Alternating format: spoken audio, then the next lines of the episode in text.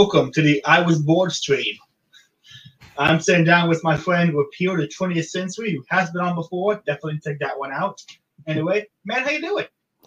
Hey, uh, I'm glad to be back on. Um, I I really do like going on other people's shows uh, just to talk because I try to approach my show as uh, putting myself on the back burner and letting the guests talk. So I like uh, sometimes having the opportunity to talk myself because uh, there's some things I like to have discussions about. So absolutely, I hear that. Now I love getting invited to people's podcasts because it's like I can just show up. I don't have to like read a whole book beforehand. I just have to show up. It's, it's a lot of fun.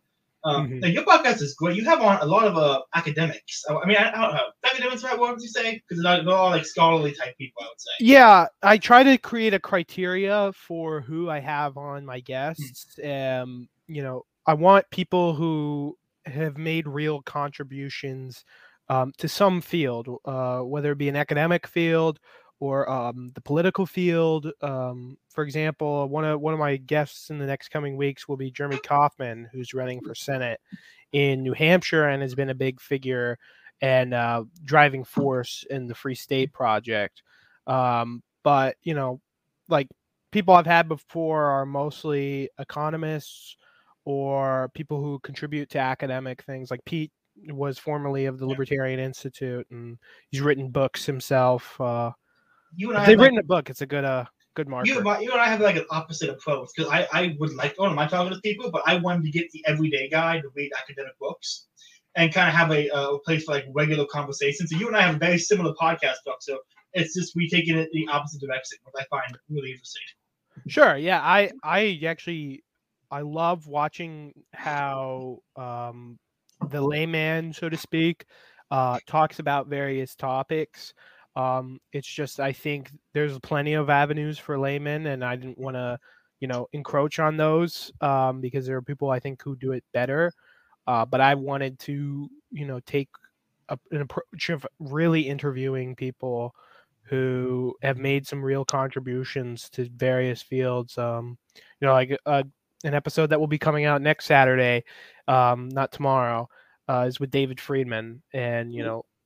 Very yeah, uh, yeah. I felt I felt a little out of my depth because um, I hadn't read anything by David Friedman recently, except for I I, I skimmed his article on Austrians um, beforehand while I was at work, and somewhat watched his debate with Walter Block, but. Uh, I think he had interesting things to say. I don't know. I don't know if the debate happened. More than later. Yeah, no, I, I highly suggest watching it. I mean, um, based on what I saw, though, I think Walter Block definitely won that debate. Uh, even though David Friedman has interesting critiques of the Austrian school, um, I think a lot of it is though in in that he is also, in addition to being an economist, he's a physicist. Um, so he's very much a like. I hate I hate saying that there we have certainty of things. I like saying that we we're uncertain about things because really in the fields of science we are very uncertain about most things, um, especially physics. Uh, in fact, physics is very paradoxical most of the time because we've gotten really good at about telling people uh, what's happening, but not why it's happening. Um, we still can't do that for a lot of stuff in yeah. physics.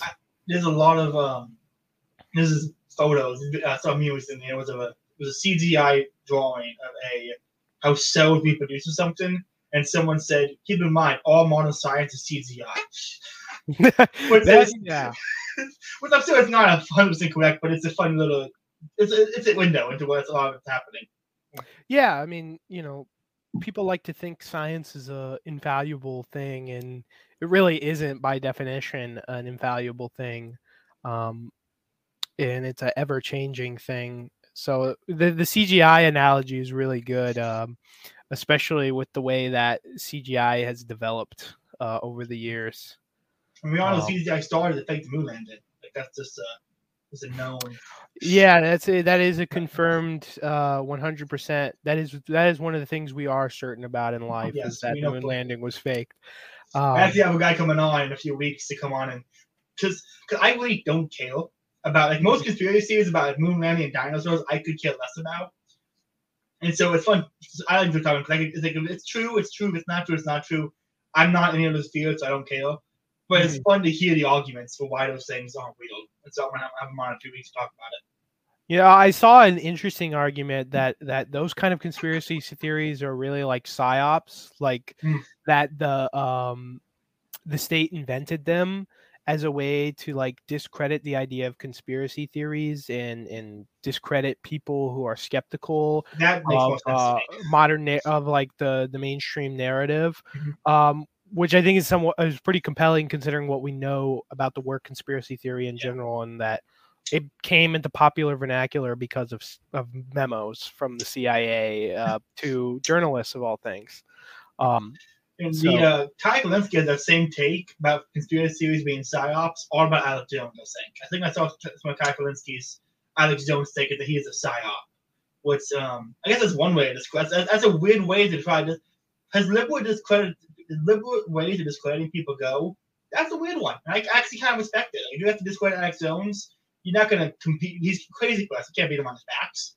But it's Yeah. trying to convince the right wing people he's just there to actually be a psyop. That's that's pretty convincing. Yeah. as a as a former well i shouldn't say former because i still like alex jones.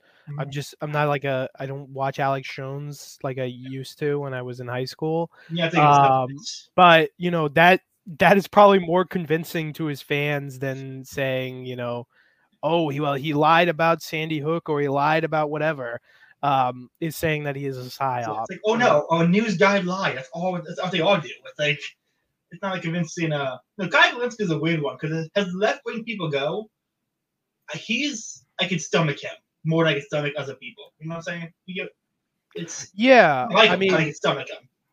So, um, I have a very interesting political journey, and and when I was in uh, middle school and early high school, I was a leftist um, by all accounts. In fact, I called myself a Maoist.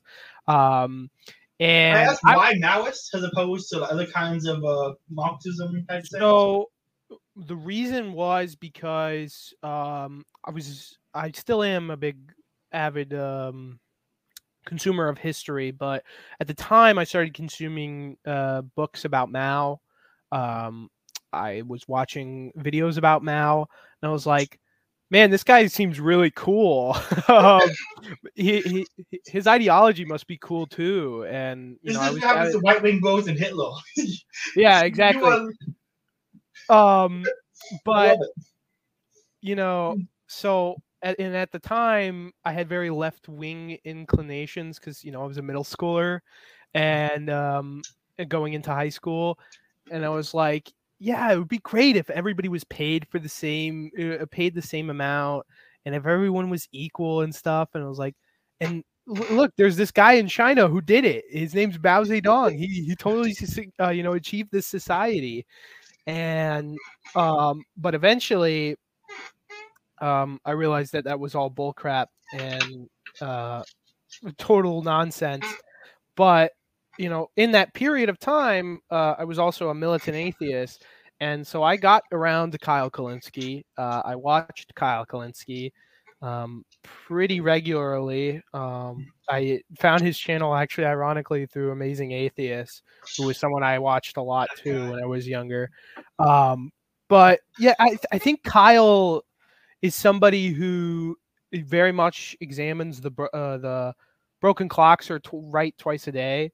Mm. Uh, he had a really really good take on the um, Canadian trucker situation recently. And he's good on war stuff. I, I noticed. Like he's pretty good on like I think him and Dave Smith have a really good conversation. They want to sit down.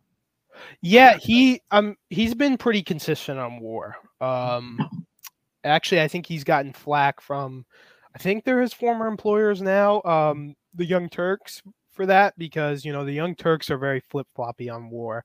Um, like a lot of progressives. And but yeah, Kyle Kyle has you know some decent takes. Mhm. It's just that you know he is so wrapped up in the progressive ideological bubble Yeah. that he, he you know there is no escape for him. There is no hope for him, kind of thing. I actually um, was just talking about that whole bubble on my podcast before this one. We talked about how the liberal syndrome, as Burnham calls it, people who are stuck into it. Like even people like Bret Weinstein and Eric Weinstein, who literally had their work squashed and stolen by academics and, and the institutions, and they still defend the institutions. I think a big part of it is is when you live in a city, it's unavoidable. Um, you you it's being left wing or die kind of thing, um, because every institution is left wing, and the way that cities are set up are designed to create left wingers essentially because um, by sheer fact of that there is this immense population density uh, it is impossible to know everyone in your community. It is impossible to have a real meaningful connection with your community. And um, these things create progressive ideology and create progressive mindsets further than that as well it also creates horrible conditions and bad conditions can cre- create progressives a lot. Yeah. Isn't uh, that the same like Mises said uh, narrative interventionism like you intervene the government government intervenes it gets worse therefore got intervene some more? Yeah um actually uh, uh, my favorite thing to poke out from that um i also bring out when you know the usual suspects are like Mises was very left wing actually uh, on social issues. Is um, Mises uh, accusing Adolf Hitler of being a homosexual because he was in public housing. and, so you know, uh, public housing does create progressive ideologies and, and uh, progressive mindsets. Mm-hmm. So he he was pretty right on that, especially what we know about the Nazis now and their um, rather degenerate behavior in the higher ups. Um, yeah. I, am I'm, I'm reading socialism now. I'm trying to get uh, Thomas Siddle into the come We scheduled, and he uh, I don't know, he missed my email. So many uh, he missed a reminder email to come on, which sucks. But I'm gonna try again because I want to talk to him about socialism. Yeah, Di, Di Lorenzo's great. I met Di Lorenzo uh, this last Mises U.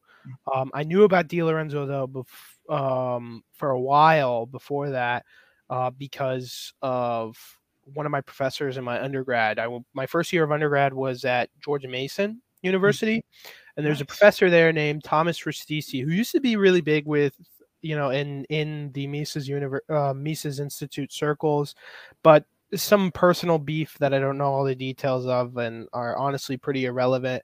Mm-hmm. Um, he kind of distanced himself, but he still talks to several people. And one of those people is Di Lorenzo. And mm-hmm. he actually assigned as a required reading a Di Lorenzo article on monopolies that is really, really great. Um, it's called Competition Except for When, uh, or Competition Except for When Prohibited by Law.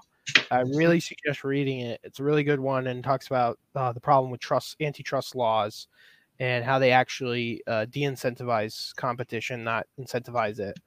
Um, it also has a lot of good commentary on the Gilded Age and stuff.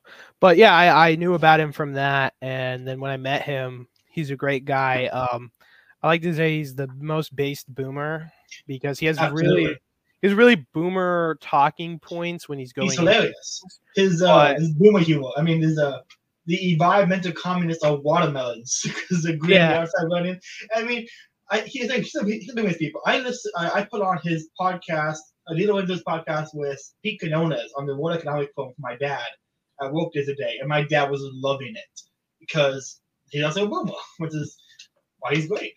Yeah, no, I, I mean he, he knows how to um, appeal to that demographic um, mm-hmm. because he is that demographic, but um, he is a smart guy, though. A, a lot of people were giving him a lot of crap uh, at Mises U because uh, because of one of his lectures.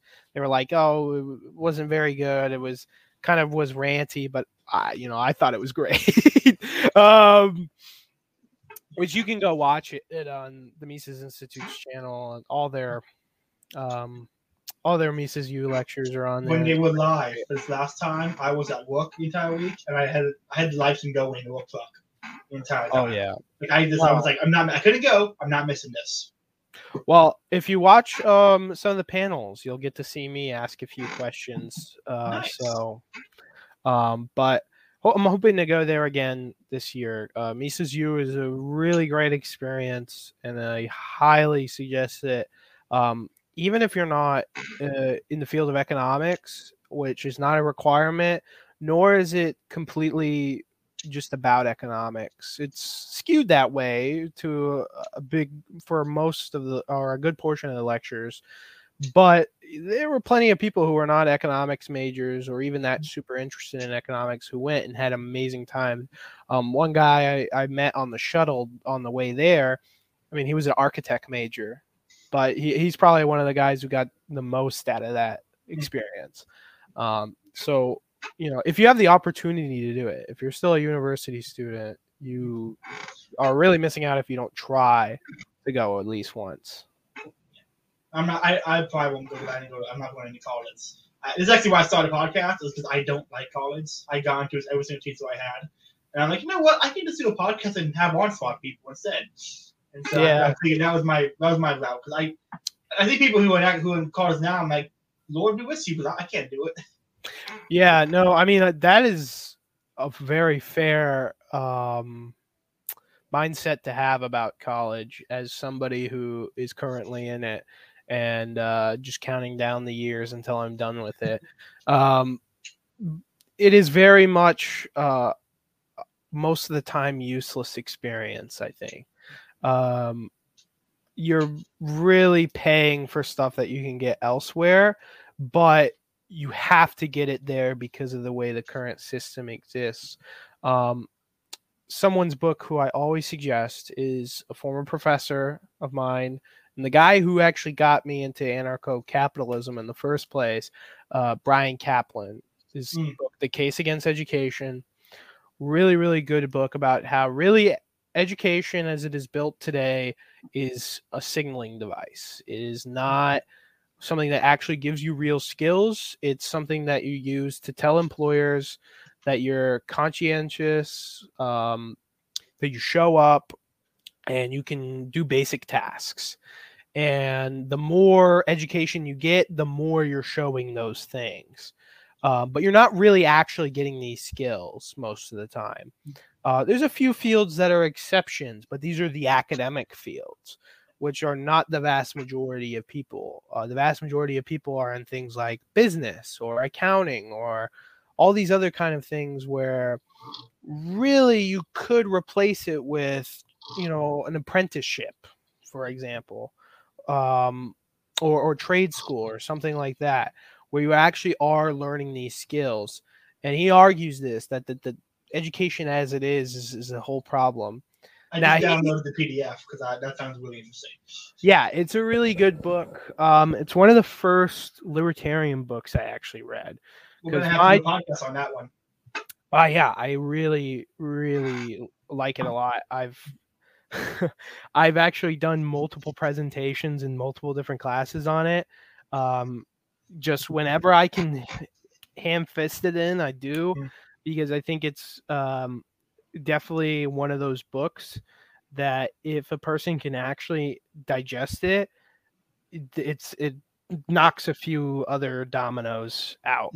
Mm. Um, and it it it helped me get to where I am now. Now I I, I have my criticisms of Bryan Caplan uh, yeah. for sure. Isn't he an open borders guy? I yeah. Don't, so, him, but yeah. So he wrote a book called Open Borders. Um, Great title.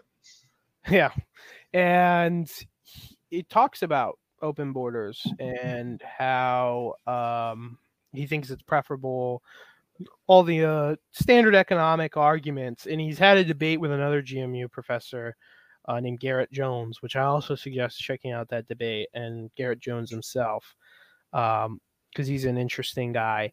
Uh, but you know, a lot of people skew Caplan to be super super left wing, uh, but this isn't the case. You would think so because he's for open borders, but I can assure you he's not.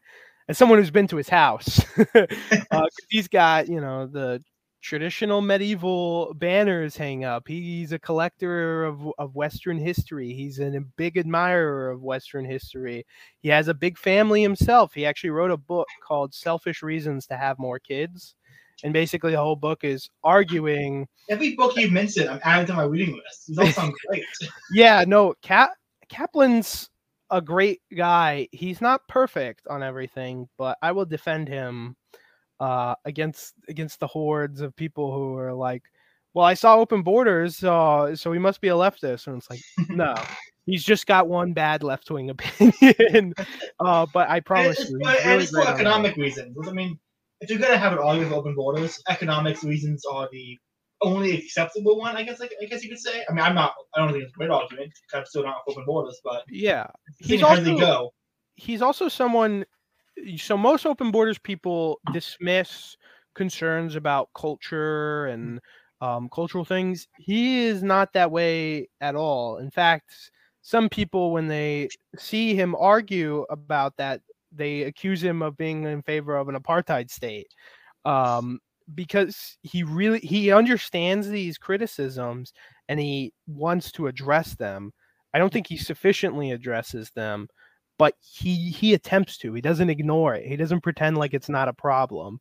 Um, so I, I have to give him a lot of credit. Unfortunately, he doesn't do it in his book Open Borders. His book Open Borders is all the economics arguments, which most people have heard a million times before, and they're either convinced or they're not. And you know, you're not. I I don't think he was convincing anybody by writing Open Borders. Honestly, um, So back to being, you said you were a Maoist in middle school. Um, let me ask you a quick question about that because some people, some communists say Maoists aren't Marxist because Mao added things to it to, with, to mix it with the uh, Chinese I- Chinese religion ideology.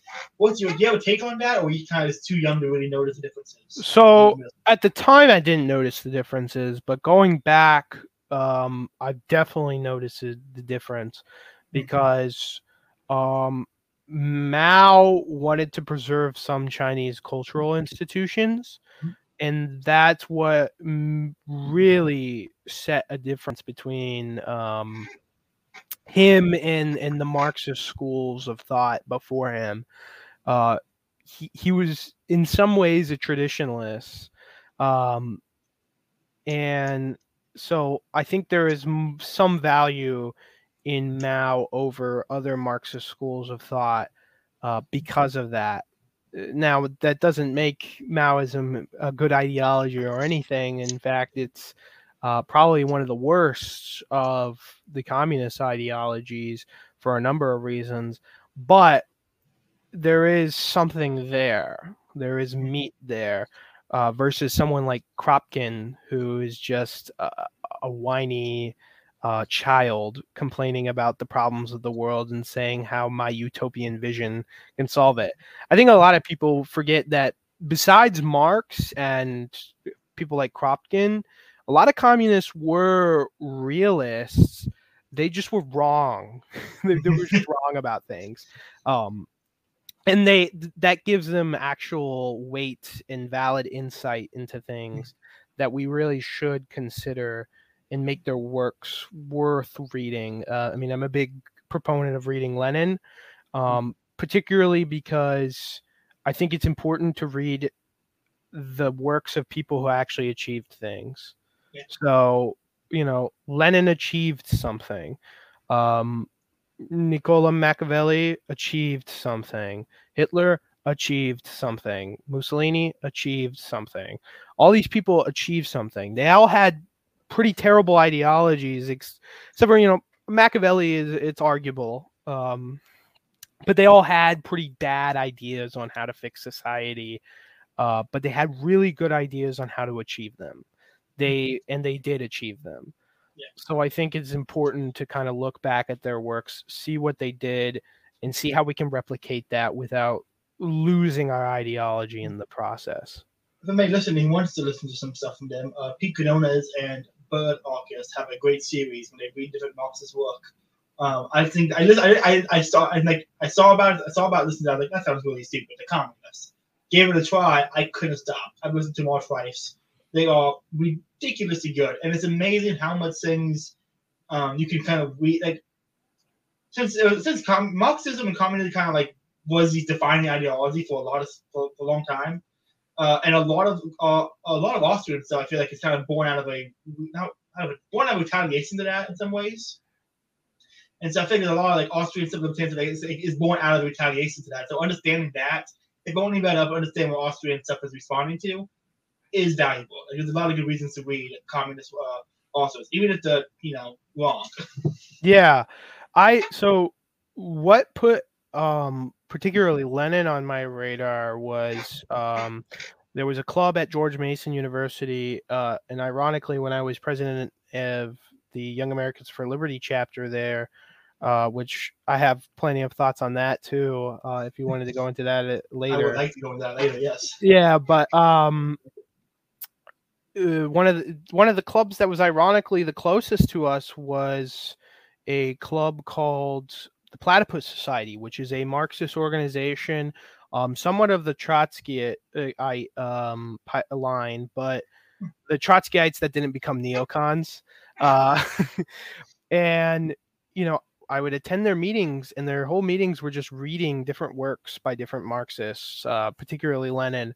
And I was fascinated by it, and I was interested by it, and I really connected with the works. And the president, uh, who I still consider a friend, um, you know, he's the one who said, "Read State and Revolution by Lenin. It's really good." And I was like, "Oh, okay." And I read it, and I loved it. And it's one. It's very up there for books that I love. Um, and yeah, yeah I, I am sure the guy out here whose two favorite books are How Was Democracy God Despair and State and Revolution by Lenin. Yeah, no, I I'm mean sure the guy exists, and I completely understand where he's coming from. Yeah, I mean they're they're great. They're both great books, and mm-hmm. they had there was um democracy the god that had failed has what State and Revolution is missing, and State and Revolution has what God, uh, Democracy, the God That Failed, is mi- uh, missing. So I think they're really good companion books, honestly, um, in a lot of ways. But um, yeah, so eh, you know, we were completely alienated from other clubs on campus, uh, including college Republicans. And so we found a lot of like common ground with them and even planned to do events with them. And they were cool. They were cool people. And I, suggest looking up their newsletter. yeah, it, it, it, was it was uh, I we did get accused of horseshoe theory because we were allied with them. Um, but yeah, no, they, they're they're cool guys. Um, that's like, like I know people say we need to have like a new John Birch society, honestly, we can get like a Mises Institute kind of young guys mixed with like a you know Trotsky communist group and have like do a new John society, which we know that can be a lot of fun too. Like I yeah. would go those in a heartbeat. Yeah, uh, well, something particularly I was always thought was interesting about um, Platypus Society is their motto is "The left is dead, long live the left," um, and what they mean by that is true leftism is dead; it's gone. Does not exist in this country, um, and they're right. Um, the left that we have now are essentially controlled opposition hmm. for mm. the current regime. Um, they don't realize it but they are. And um, the true leftist thought, while it is wrong in my opinion, is is more worthwhile, has more contributions to society, and was was more of something um, than the current left wing. And I found that that was very interesting, especially because the president, who is a president of a Marxist organization, voted for Donald Trump particularly because he knew that a victory uh, for Hillary and a victory for Biden is a continued death of the the left. If he wants the true left to come back, you need these people. You need people this who guy are sounds right. fascinating. Yeah, I, he's a he's a great guy. Um, and you know, I I haven't talked to him in a while, but great, great guy. Um, this is making me want to try to find some good, like my problem with communists is there's some communists who are like this tanky, like boss, who you know aren't really. I wouldn't even say as a communist. Um, and then you get like you know these people you describe, and I actually like, no, I could probably talk to this guy, have a good conversation. It's yeah. finding those, it's finding those uh, blossoms in the you know sewers that is most communist online. Mm-hmm. Yeah, I mean, another another communist that I think has like worthwhile contribute contributions online um, would be uh, infrared. He's from that meme, the the mongoloid meme. The I am a mongoloid. That is what I am. He he's from that. Um, and that's from his debate with a neocon, uh, which was r- really great. The whole thing. Um, because it, it's part of this strain of thought. Oh, the British Empire will come back. The British Empire will come back. Um, we need the British Empire to so we can invade other countries and civilize them. It's foolish thought. Um, and the British Empire, I think, has done more harm than good overall. But um, he also debated Vaush and other people, and he's got a lot of interesting things to say as well. Uh, he actually put me on to reading some Hegel, um, and particularly some ideas I've developed about the master slave di- um, master slave uh, dialectic, hmm. which he brought up in his Vaush debate because he was saying Vaush is like um, a controlled opposition leftist because he votes for Biden and he he votes for mainstream Democrats and he doesn't realize that politics is a a battle between masters and slaves and you have to be willing up to put up to put your principles and everything on the line to sacrifice them at the altar um, in order to achieve victory and he's saying Vaush is not doing that by voting for Biden, which is he's, he's, he's right. I mean, everything you just said. I mean, I could make that same argument for my hobby and like, that's interesting. I'm gonna looking. Like, what's the name one more time? We gotta go down. Uh, infrared. In, infrared. Okay, info. So me just uh write that down. Yeah, infrared is his name, and uh, he yeah he debated Vaush. Um, I think he voted, debated Destiny too, uh, and I think he may have debated Hassan, or Hassan talked about him. Well, that's uh, the trinity of Quinn's left. And ran away. Oh yeah. Um, I God, I can't yeah, you say that. I'm waiting for my drink. Mm. Yeah, he's he's one of the few left wing YouTubers that I think actually produces good content. Um, the vast majority of left wing YouTubers are these controlled opposition left wing YouTubers. Yeah. So, and I don't know if you, you say if I say I have uh, all my friends are. It's my light here. Okay. Um, all my friends IOL or how to put this. Um, I understood them better after reading Suicide of the West. If that kind of puts you in a mindset of where these kind of what kind of people these are. Um, they're all. One of my friends says he's a libertarian, but he's a, but he believes in positive rights. So it's kind of like, okay, no. Um, mm. But it's like actual. I don't know. It's like um, I would say were actually if they were actually left wing. I feel like they were actual. You know, you're, you're describing. I would have fun with these people you know. But instead, I'm having to I'm having to say like, no, if you took your ideology seriously, we'd agree on things. um, yeah, no, it, that's for sure the problem with uh, most of the left today is that they're not know, left enough. it's just hilarious to say that, but it's true. Yeah, it, it is. That is the problem. Is that they're they're not left enough. Um, so I I don't know what the solution is, is because I'm not in the business of wanting to save the left. Uh, but there are interesting people who are trying to do that, and uh, there are. Like, the mainstream people who want to save the left is like Eric and Bret Weinstein, and it, they speak about the left as if they're embarrassed by it, and it's just, mm-hmm. it's it's um.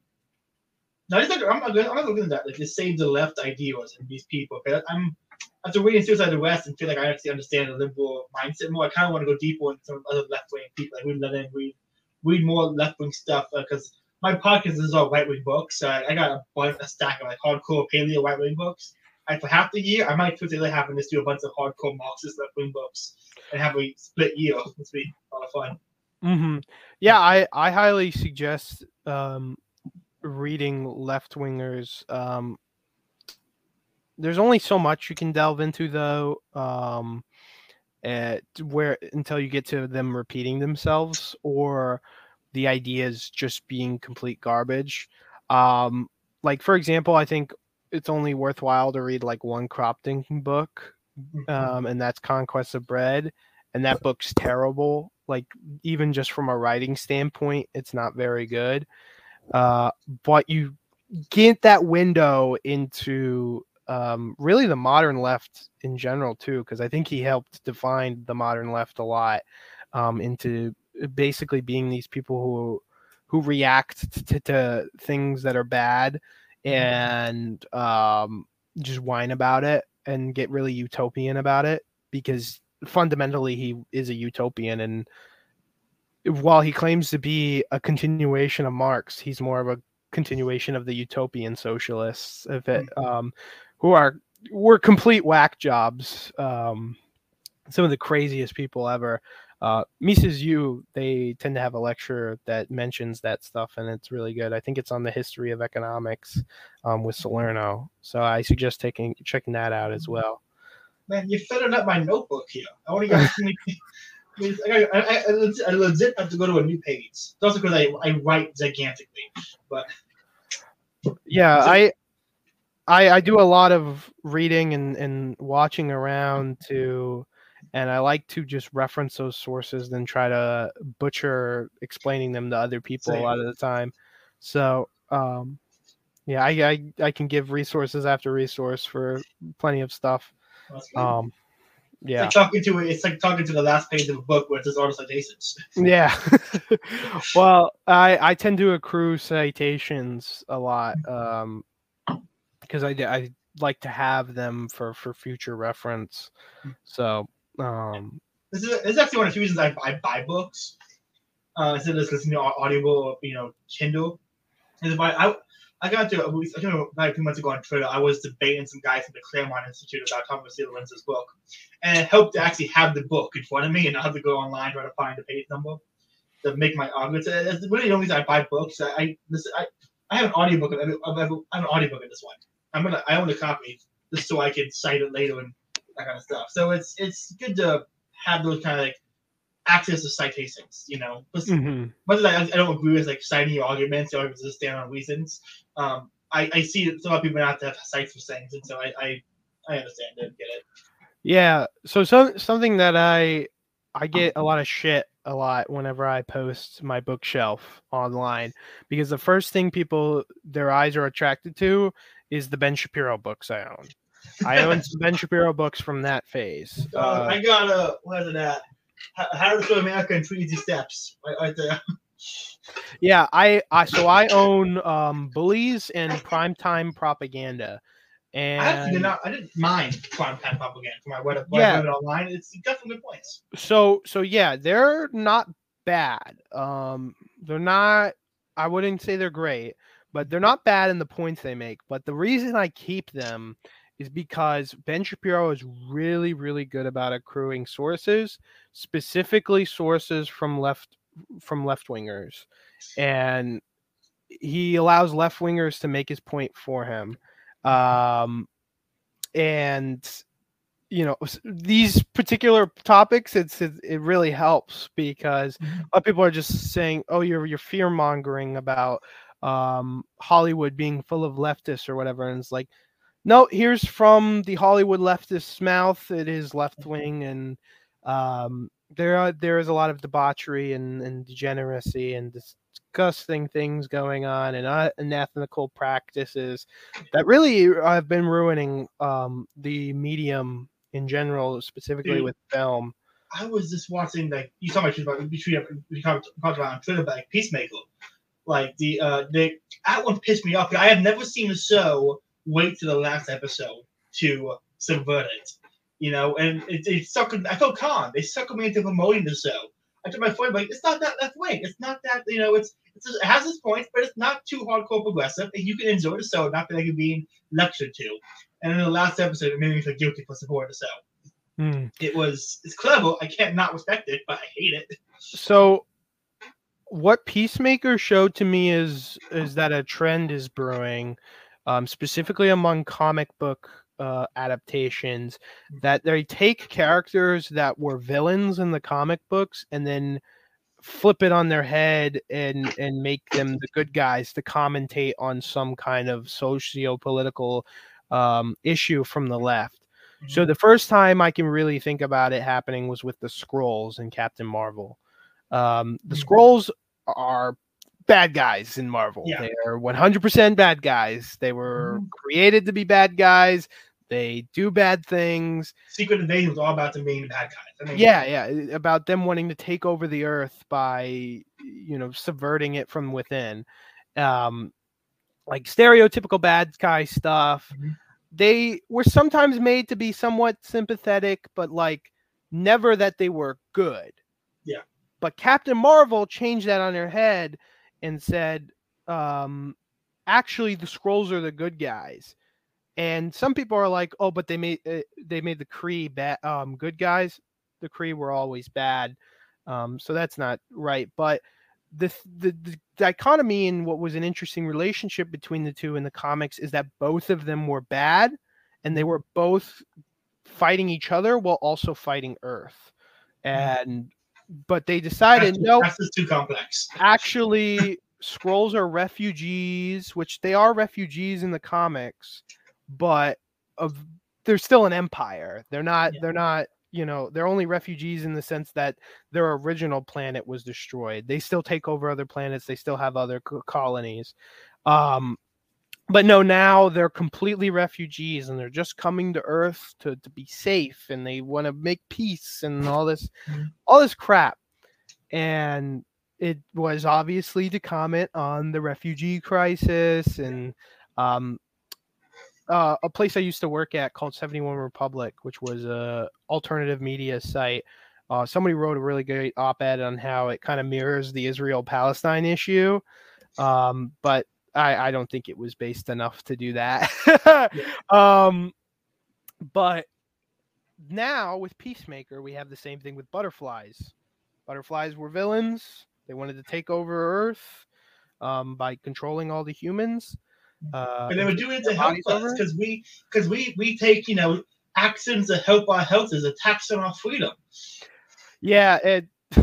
You know, it, that was I- so it's both commenting on COVID and climate change because they can't pop- decide which is worse or what. And populist gives them more leaders. Power. You listen to Oh. populist leaders instead of the experts. They literally said populist leaders instead of the experts. That was like like I don't I never seen one go that outright with like modern times. Sounds like a like never seen superhero go that direct with a modern times commentary. Yeah, was- it's Bad. I'm actually even surprised they said the word libertarian when they said uh, Proto fascist libertarian idea. Yeah, that I- makes sense. Because because libertarian never g- gets thrown around ever. Yeah. Like even um uh you know Ron Swanson, who is the famous libertarian Mm-hmm. in media, not once in Parks and Rec does he say he's a libertarian or anyone say he's a libertarian. Yeah. No one ever says that. Um, he just says things that are vaguely libertarian and, and content. But with Peacemaker, you know, again, we're seeing this thing of we're going to comment, we're going to turn villains in the comics into actually they're doing good. But Peacemaker somewhat redeems itself in that um, it just says, "Oh, that's great and all, but we're gonna still kill you anyways," which I I liked, but combined with the other ideas, it just it was a it was a very muddled episode. Um, if they if they didn't push so hard on the ideology on it, it could have worked really well.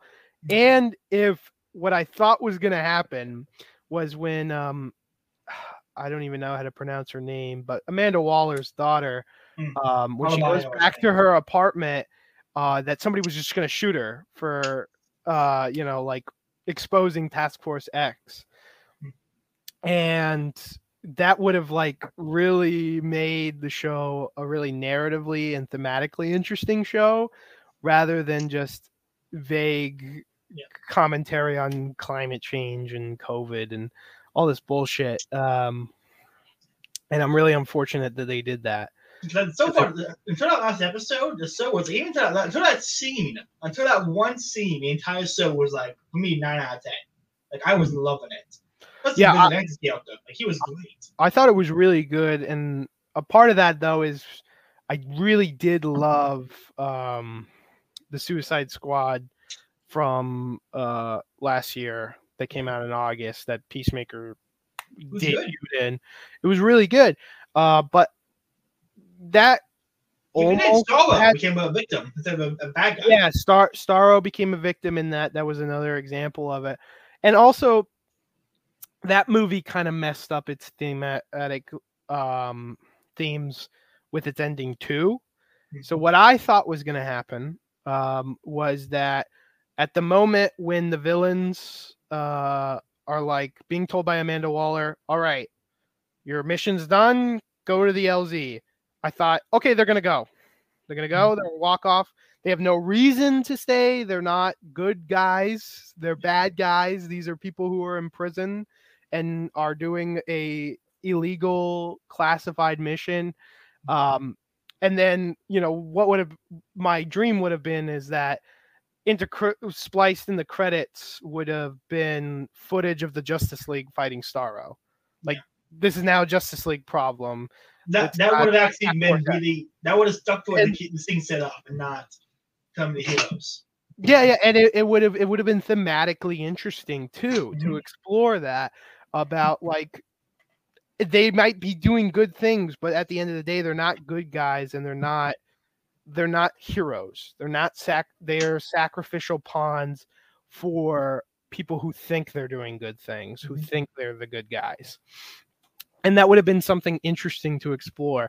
But instead they're just like, okay, now they're just gonna be functionally superheroes. And it's like I, I, I, I say I did not like how they turned Amanda Waller from a con- like, Amanda Waller in the first Suicide Squad was better. Um, and the second one, they made her like she was bleeding from her teeth and screaming. That didn't seem very Amanda Waller. She seemed almost a joke at some times. Yeah. Um, like the best was Amanda Waller was Justice League. Uh, when Amanda, yeah, I mean the point of Amanda Waller in the comics and in other mediums is that she is supposed to be the personification of of the deep state, really, of of, of unchecked governmental power and especially with intelligence agencies. Uh, but she basically became the butt of a joke in this one, and then also they made the the intelligence agency people also good guys, uh, except for Amanda Waller. She's the only really bad one. The rest of them are good. They're they're good people. They're just in the wrong field, you know. It's like that's foolish. Yeah, yeah the movie. I again, I I, I really liked it, and then my my main my main complaint with the whole film was they killed the best character in my opinion for a cheap joke. They they uh, people haven't seen it. I'm gonna spoil it. They killed off uh, polka dot guy, polka dot man. Yeah, he had he had a he had a character off that was completed. And you're like, I want to see where they go with this, and it's, it's his hero moment. And instead of actually, you know, letting him live or have a hero moment, they killed him for a cheap. Oh no! Anyway, like why? why? Yeah, because he he was actually the only one where it made sense that he stayed mm-hmm. because um polka dot man was a villain not by choice but by circumstances and he wanted to be a hero and mm-hmm. is but he was conflicted on becoming a hero because that's what his mom wanted for him and then he finally gets that moment and then they kill him for no reason but um, like, stupid Zill. It and I think it's because Hollywood doesn't want to have true heroes anymore.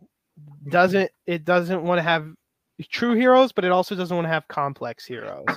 So now we just are left without um, the kind of great action that we used to have um, that was actually interesting in more mm-hmm. than just explosions and and it, hit that marker in your brain and have that serotonin spike.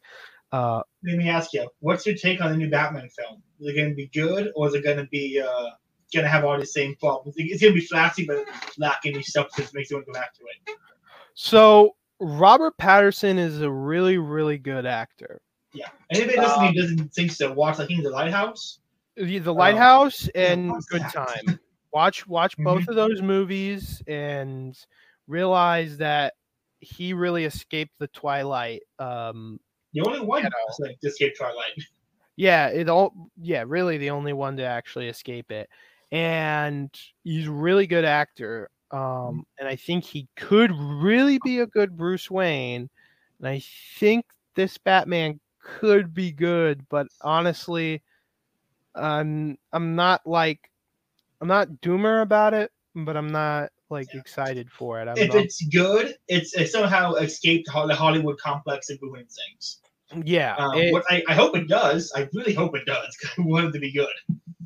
Yeah. Um. Though there's a lot of like behind the scenes news that I've been following that is like it's not necessarily concerning, but it it, it looks like that that that shooting uh, is gonna is been hell. Um, To summarize it, the director has reportedly said that he will never work with Robert Pattinson again. Um, he's probably not going to work on the other Batman movies he said he was going to work on.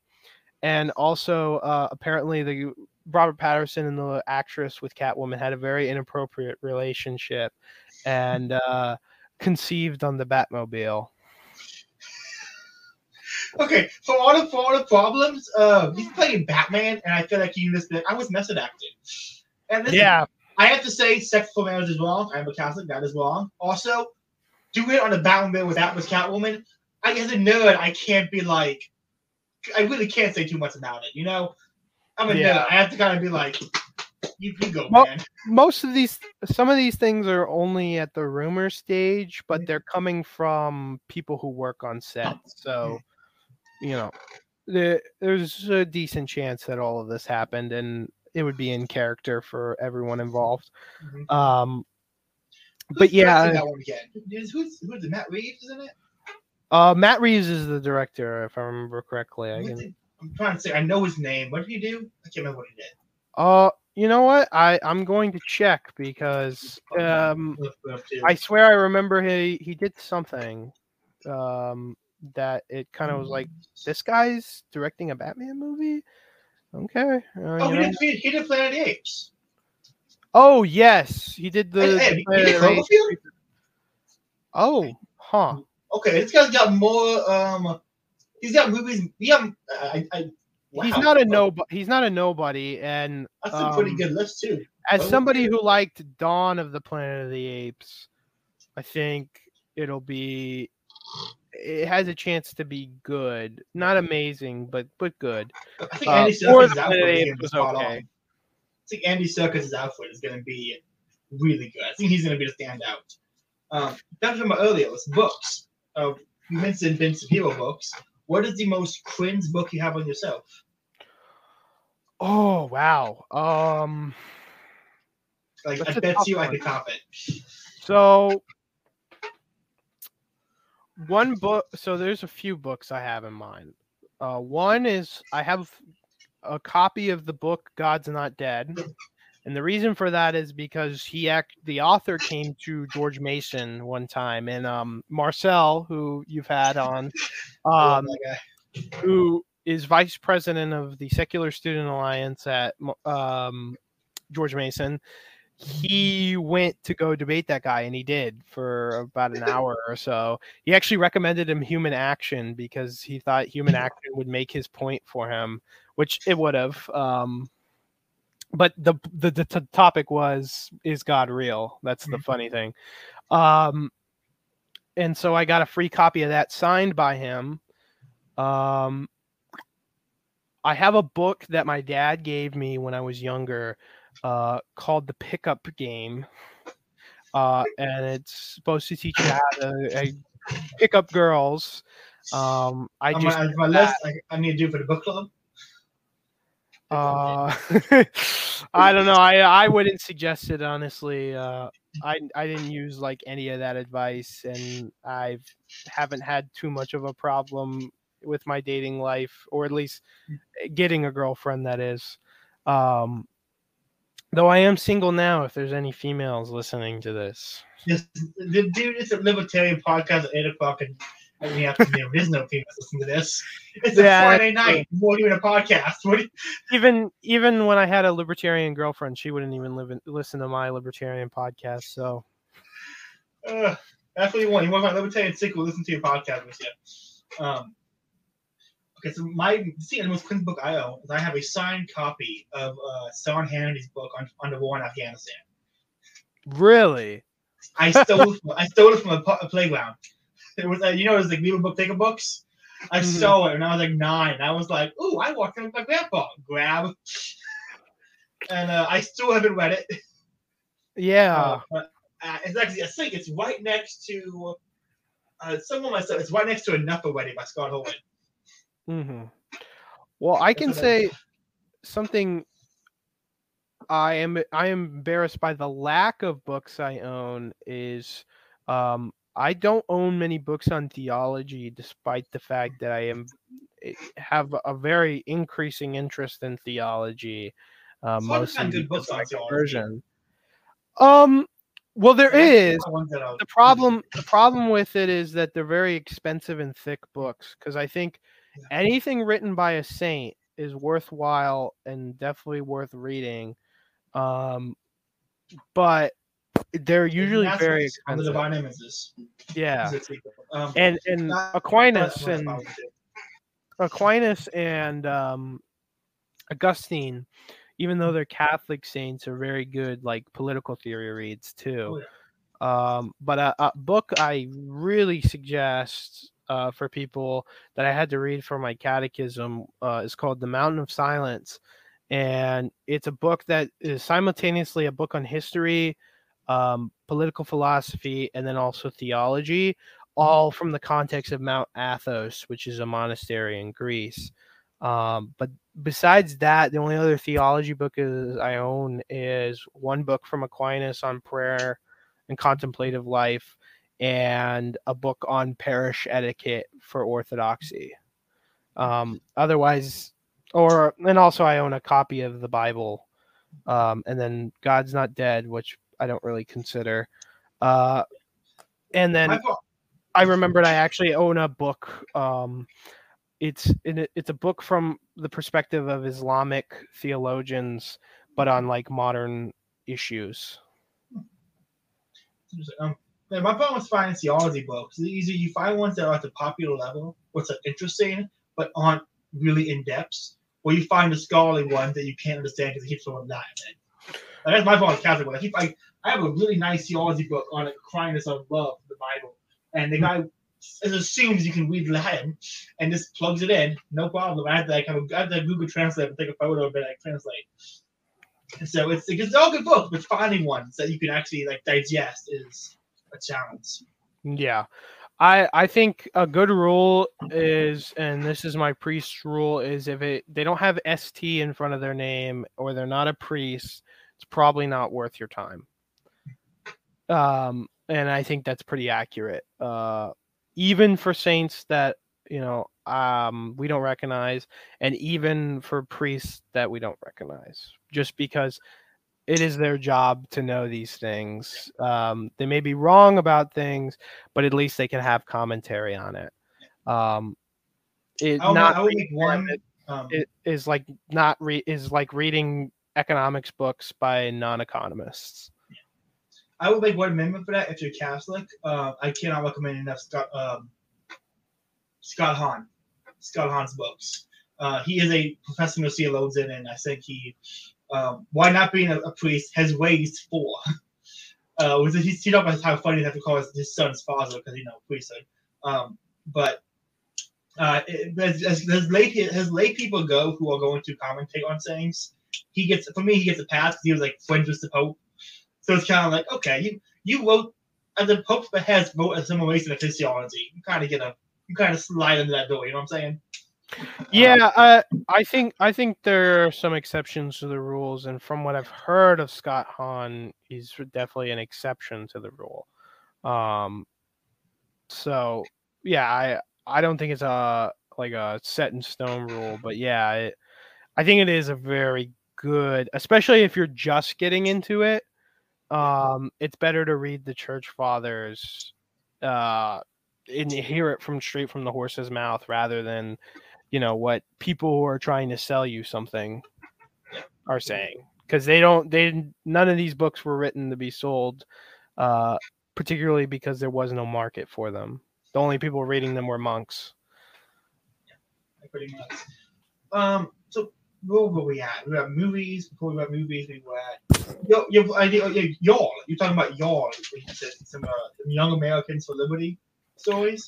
Let's wrap. Let's let's go into that, after that, we'll wrap it up. Sure. So, as many people know, they're with YAL right now. Um, there's a lot of controversy over it. I just had Reed Cooley on, who was the former vice president of communications, I believe, if I remember correctly. Which I I knew Reed beforehand uh, through YAL. I used to be an employee of YAL um, about a year or two ago. um now. And the main controversy with YAL right now is it, it begins back in spring of 2020, I believe, uh, when YAL 2 happened. Basically, Me Too for YAL.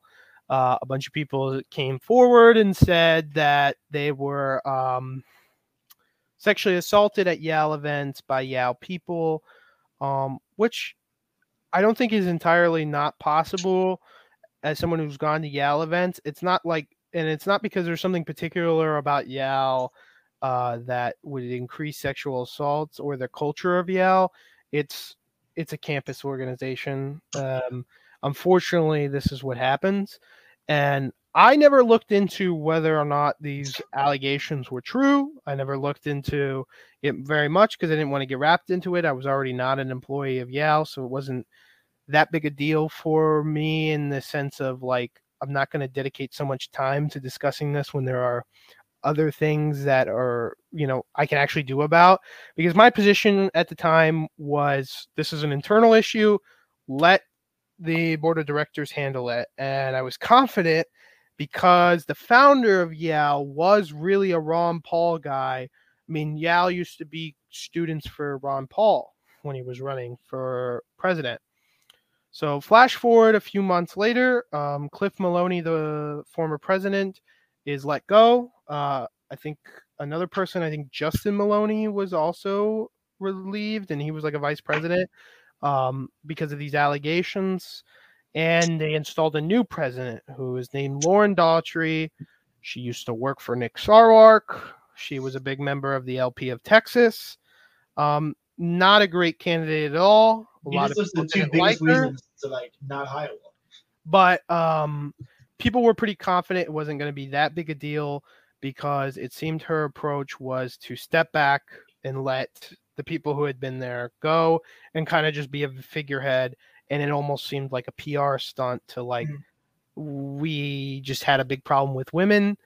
Let's put a woman in the shoes and you know try to ease this this PR nightmare. Um, but then Lauren began giving orders on messaging that really watered down the messaging a lot. Really brought it down. Complaints about stuff like let's not criticize Kamala Harris. She is the first per- woman of color vice president. Um, oh, killing civilians in drone strikes is rare. We shouldn't bring that up. We should, you know, be honest. Or I really think Liz Cheney is brave for all this. And it's like people in YAL were having that problem. Uh, the structure of YAL, who was hired, was changing a lot. A lot of people were getting hired from LP of Texas, a lot of people she knew and YAL kept changing and changing and watering it down. And then it came to a head when Reed was fired for not performance reasons, uh, but because of these messaging conflicts, because she thought the messaging was bad. And what we know now is that it was upheld by the board of directors, including the founder, um, which means that even he is compromised and that really it's a problem of YAL is is broken from up down all the way down. Um, I still have friends there who I are great people, um, and I would never disparage them. But as far as I can see, YAL is pretty much a lost cause unless it can radically change itself, and I don't see that happening. Um, but you know, some of these problems you could see if you were a member of YAL or really involved before. Uh, our George Mason chapter got in trouble uh, for some messaging. I don't remember the specific comments because I'm no longer at George Mason, so I wasn't there when the comments were made. But we got a ha- uh, an order handed down from National that we couldn't say that. We needed to deleted those tweets because they were too extreme. Um, so, and and I know plenty of people who left YAL over these conflicts and have problems with it. So, yeah, I think YAL is it, unfortunately declined because it really was a great organization, an organization where all the different strategies and projects of libertarianism could thrive and actually succeed. And um, I would ha- before this whole thing with Reed, I would have nothing but glowing things to say about it, um, and really encourage people to join it and get involved, and um, you know contribute. But now I cannot, in good confidence, um, support it. I cannot, in good confidence, tell other people to support it, and that's a shame because it really did a lot for me and I and I did a lot for them, um, and that that is unfortunate to me. Yeah. Uh, so I, am new to space, and I, I didn't know who they were until maybe maybe that Liberty event in Florida, maybe a few months ago. That's why I found out who they were, like Ron Paul stood up or something. Um, yes. Um, so YAL had when I started going doing YAL stuff. YAL cons there were multiple a year.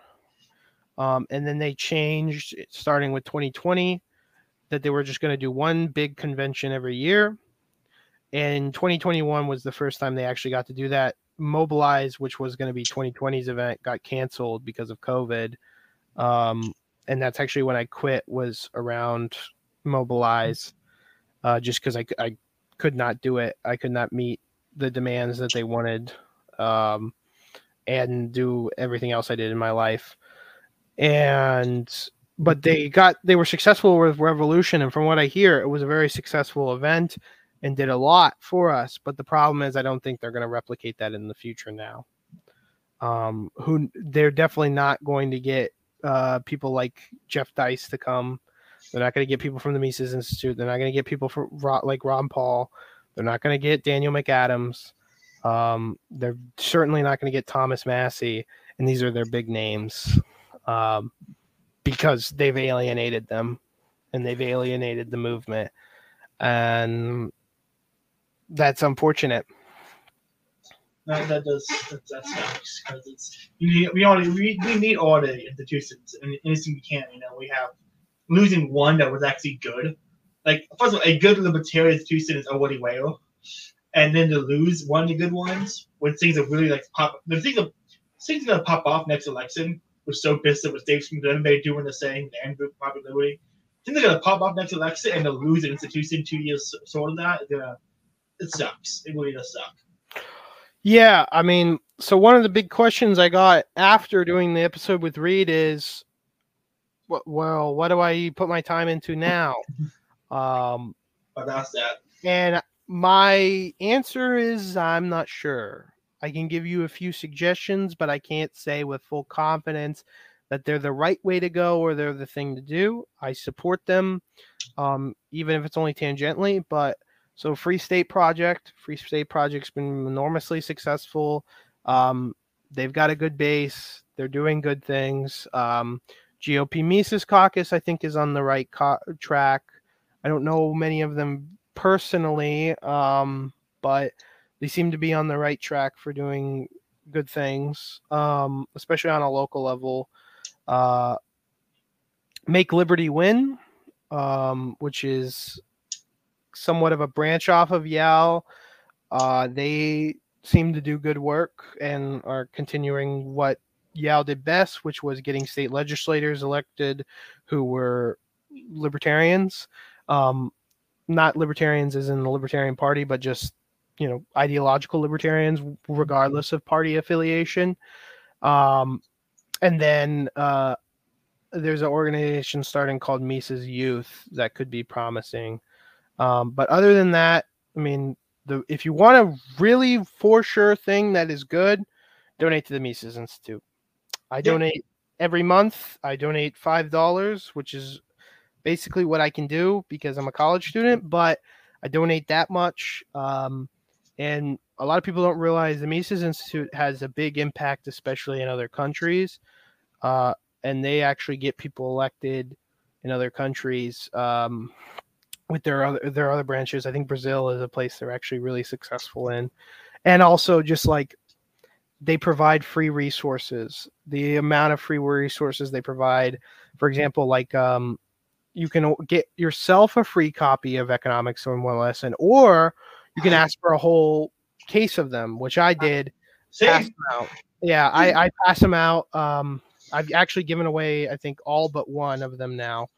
I, uh, I have two left. I have uh, I have one personal copy, and I have one more one to give out. But yeah, and even even that goes a long way, and mm-hmm. they're very, very, very supportive of the movement in so many different ways, academically, practically, and um, so if you absolutely need something to give money or time to, um, that's a libertarian cause, and you want one that's for sure, the only one I can give my glowing recommendation to, because I know personally, is the Mises Institute. Order more, please, says Emo Hoppian. Um, I do plan to order another case um, because uh, I was able to give them out at my parish and it was pretty successful. And I was able nice. to give them out at my college Republicans and it was pretty successful. And so I my parish, is, my parish is full of 80 year olds. So I, am not, I don't, I don't know if they can read anymore. Um, so I'm not, I'm not going to, but, um, not everyone listening. Yeah, like, uh, I think so. Bishop said it once, like, imagine giving money to the Libertarian Party, give money to the Institute just give money to Mises Institute. Like, support them. They are The, they are literally the best institution. out like the two institutions I, I respect. It's the Mises Institute and the Catholic Church. It's the only two institutions yeah. that exist that I actually respect. And I guess I don't know how to how do I classify how do I classify all the orthodoxies? I know there's a bunch of different like hubs. Like I don't know I don't know how y'all branch out your say. I so it would the easiest way is to just say Eastern Orthodox. I would say. Um, that's the term that is all encompassing for the most part. Um, some people like to also say OCA because OCA is Orthodox Church of America, but OCA is somewhat and somewhat not its own sect. So there are OCA churches, um, but you know, really the difference between an OCA church and a, a different ethnic church is that an OCA church there isn't enough ethnic people in that territory to create a specific ethnic church, so they all just branch one. A lot of I've noticed about Orthodoxy, it seems to be ethnic. How to put it? So in Protestantism dominations, and Catholicism is like you know your Roman Catholic, Eastern Rite Byzantine, that kind of stuff. Orthodox seem more um, ethnically based, whereas it's like this. Uh, yeah, so Muslim, like how does that work exactly? So basically, um, a lot of the conflicts between different Orthodox churches are very much ethnic based and come from their culture um, and how their culture interprets certain ideas about Christianity. And so that's where most of the conflicts come. And then some of them are completely invented, uh, like the conflicts between the Russian and the Ukrainian churches are uh, almost entirely fueled is a is a petty rivalry fueled by the State Department. And in all honesty, um, just as the, the the conflict between Ukraine and Russia is the same way, it's you know, it's a, just a petty rivalry that is being inflamed by outside sources, um, when really they're not different in almost any way. Um, so I think that Orthodoxy doesn't have as much a problem though with not cooperation between the sects. Like during Pascha, which is our Easter season, we have um, pan Orthodox services, which are multiple churches doing one service together. So, and it comes from all different uh, denominations. I think the only de- Orthodox denomination that we're not in communion with and therefore don't do that with is Coptic Orthodox, and I don't remember the reason why. You, you um Orthodox, you guys stand during the uh, mass during the services. Is that right? Or am I saying something else? Yeah, we stand for the majority of it. So the rule that I have been told by an older member of the church is um, when the gate um, is closed, you may sit it's not encouraged to sit, but you can sit during that. But when it's open, you must stand up, and you must stand up during um, when the Eucharist is being given. And so that's how our services work. Sometimes also we do prostrations, um, at specific parts during it. So you get on your knees, you bow down, get back up, and do it again. Or the Cheos, or do you guys? I saw some photos of um, an Orthodox Cheo. That's not So, so. I was like, it- I didn't see the Cheos. It depends on the it depends on the the church. Some churches have pews, some churches have chairs, um, some don't have any anything to sit down on. But a lot have been trending towards having something to sit down because a lot of older members and they just they have to have a place to sit. Yeah. Um, you know, so we're not we're not completely rigid and un, un understanding of people's circumstances. It's just we try not to let the the exceptions dictate the rule. Yeah. which I think is a problem in other Christian sects, particularly Protestant sects. Yeah, it's uh, we gotta have a we, we need to do a, once you're uh once you're fully in Orthodox, we gotta do a podcast on uh, a, Catholic Orthodox take on Protestantism. You know, we should do a not not not too hardcore critiquing, but more just like a where we think that. Because I, I I have friends who uh, people text me and go, "Hey, what exactly the difference between Catholic and Protestant?" And I'm like, "How much time do you have?" Like, I mean, So- it's, it's, varied. I I think honestly, uh, someone who would be better for that Hmm. is um, Buck Johnson had on a light longtime mentor and role model of mine, Father Ignatius, um, who is the husband of my old debate coach. And uh, he is someone who I can connect you with, who I think you really should have for something like that, because he, uh, if I remember correctly, is a former Catholic priest and uh, also uh, Anglican, some I think priest um, who converted to Orthodoxy, and he's episode with Buck is a must watch. I think in terms of podcast episodes, like Buck did a really great job ha- having him on and also just asking him questions. And I mean, he's Father Ignatius is great. I, I love that man like a I, I father. watched the podcast; they're very good. He seems like Yeah. a very, he seems like a very cool guy. Yeah, he he is, and um, I I, I just it was funny too. Like right after that episode came out is when I went and saw him uh, when I went down to Texas for Christmas. So, um, yeah, great guy. I highly suggest watching that episode. I mean, I suggest watching Buck's show in general. Buck's show is pretty Yeah. good. I, I love Um, he's a he's a good dude. hmm But that episode specifically, if you're not going to watch any of other Bucks episodes, watch that one. Uh, that's one thing I'm trying to do. I'm trying to reach out to a few Catholic priests that are uh, Dominicans, get them to come on with some Aquinas books. Like I have a, I have a policy: no Aquinas books if I'm talking to a Dominican, and no Mises books when I'm talking to a Mises Institute scholar. Those are my two requirements. I only want to have on, you know, the guys who represent those books best for those books. You know. Yeah, that that that's a good tactic because, especially with Mises books, because um, Mises Institute scholars can have read these books so many times, most of the time, um, that having anyone else you'd be doing disservice. And I think the same is true for theological books, um, with priests and and monks especially.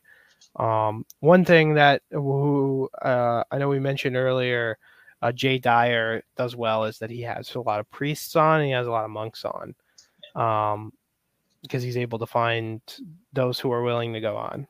Um, despite my problems with Jay Dyer, which, you know, I can still enjoy a lot of his content, but I think he's too abrasive when it comes to theology and acts too much like an authority when he's been Orthodox for five years, which, you know, um, the the rule is typically you're not like a, an experienced Orthodox person until you've been in Orthodoxy for ten years.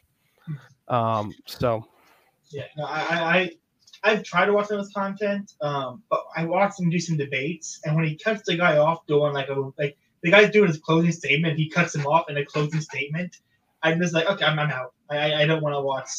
I, I just, yeah, just of all the time to cut someone off, the conversation's ending. You want to inject more stuff during his time. I just made me immediately lose all that. Okay, no, I, I can't. I don't want to yeah, associate. I will I'm sure he's say got good content. I'm sure he's got good content. But that many subscribers, but I just can't. The best of Jay Dyer's content is um, film commentary actually. There's really good film commentary into the themes, uh, especially his Eyes Wide Shut video, which was uh, referred to me by a friend. Really great video, um, and a really great analysis of Eyes Wide Shut, which is also a great movie. I've never seen it. It's it's really great. I it's by Ku- Stanley Kubrick, the guy who did The Shining, which a lot of people don't realize. Stanley Kubrick was a pretty libertarian guy in a lot of ways, and his films reflect that. A lot of them do, um, like Paths of Glory, Full Metal Jacket, uh, Doctor Strangelove, all really good anti-war films. Though I have somewhat of a criticism of Doctor Strangelove in that he's really critical of nuclear weapons and the existence of them, and I believe in nuclear proliferation. I think more nukes actually is a good thing in the terms that uh, countries and entities that have nukes don't go to conflict with each other like ever, and actually are encouraged to reduce tensions or ease tensions at the very least. Um, but Kubrick disagrees. I And mean, I is that, I mean, that's really got to be on the opposite, though, isn't it? We're not getting rid of these things. Yeah, well, there's no disarmament. Ku- Kubrick was somewhat of a utopian when it came to nuclear weapons, Hmm. unfortunately. But that doesn't make Doc that doesn't make Doctor Strangelove any less great than it is, um, which is another eh, film I really really recommend. Um, I recommend basically all of his filmography, at least what I've seen, uh, except for Lolita. Don't watch Lolita; it's not very good. I don't think I've seen. I don't, I don't think I've ever seen a movie directed by him. You guys are all the movies. I don't think I've seen a single one. Really, Yeah. uh, it's surprising because most people, most people have seen at least um, The Shining or 2001 or Full Metal Jacket, but that's interesting that you haven't seen any of them. Yeah. Well, I mean, I wasn't allowed to watch anything growing up, and so my movie taste is all. That's of- fair. So like now I'm actually able to watch movies. I just saw American Psycho for the first time. And I'm like, okay, I could get into these kind of heavier movies. I you know. So I'm- gonna try. I, I'm putting my every month to get together and do some years watch a watch a fancy Oscar bait film, and so I might add those to the list. Well, uh, I I need to do some self promotion here, in that uh, on my Substack, the last actual article I wrote uh, was a list of films on Liberty War in the state, uh, which is a reference to a Mises Institute uh, list on the same topic of films that imbue ideas on Liberty War in the state. Um, that from a libertarian perspective, or at least that you can come out of with a libertarian perspective. Um, I suggest every one of those films on there. A lot of them share uh, with the list, the Mises Institute list, but I added some stuff that uh, they didn't have that I think really ought to have been there. Um, especially some more like art house films, uh because I'm somebody who has seen quite a lot of art house films, and uh, you know there there are so there are a surprising amount where they're actually really libertarian in themes. Um, and it's a list I plan to continually update as I watch more films. There's a film that I need to finish right now that I started last night that I'm probably going on the list called Merry Christmas, Mr. Lawrence, about um, a group of British POWs in an, Imperial Japanese pre- prisoner of war camp that is really, really interesting and explores the different ideas of honor between the two groups and when it comes to war, especially. Uh, so expect me possibly expect a review of that up um, within the next few days, and also that list to be updated. Sounds good. Well, we've been going for about an hour and a half. Uh, man, everyone listening, uh, make sure you go subscribe, plug your stuff, and I'll give you a little shout out. Go plug your stuff. Where do people find you at? Sorry, I my audio just cut out for a second. So I, I, I was uh, stumbling all about stuttering, so that's good. Um, where do people find you at? Oh, so uh, you can find me at uh, Repeal the 20th Century on YouTube, Repeal the 20th Century on Spotify, Repeal the 20th Century on Odysee, uh, also at Repeal the 20th on um, Twitter, and uh, if there is any, uh, I also have a Facebook page, a Substack. Substack's Repeal the 20th Century as well. Same with the Facebook page. Um, there is also some people asked about. Uh, they've found an Instagram called Repeal the 20th Century. Uh, that's true. That used to belong to me. It still technically belongs to me, but uh, it's an account I did with my uh, ex girlfriend, and she doesn't have the login for it, so it's just kind of gone. Yeah. so, but yeah, uh, all the platforms I mentioned, I'm active on to some extent, and uh, you can find my content there. Nice. Well, anyway, listen, make sure you go check out his content because the um, best way to describe his show is he talks to really smart people about really smart topics. so um, definitely check it out because it's uh, it's it's fun to listen to a podcast where you know you're talking, you know, you know you're listening to people who are academics who have added saying, like you said earlier, added things to the world of libertarianism. It's not just some good, smart, good, smart people on Twitter, but it's like a, this is a guy who went to school. This is a guy who's added saying this is a and, and this is a serious and intellectual, and so definitely check out his content. I really enjoy it. So, uh, favorite episode he did though was with Pete Quinones, who was not, you know, didn't want to book or any of this, but that's still a great episode. Um, uh, yeah. Anything you want to add before you before you dip out? Um, I'm just gonna put out that tomorrow I will have um an episode out with um Christoph uh Christopher Hansen uh, who is an economist from Leipzig University in Germany, uh, to talk about fractional reserve banking. Um, so expect that out tomorrow. He wrote a really great article at Mises about uh, it in the Rothbardian view.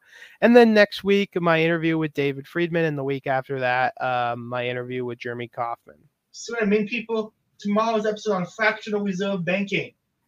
I, I don't even know what that is. So definitely go check it out. Uh, everyone, oh, it's been a great time. Everyone have a good night.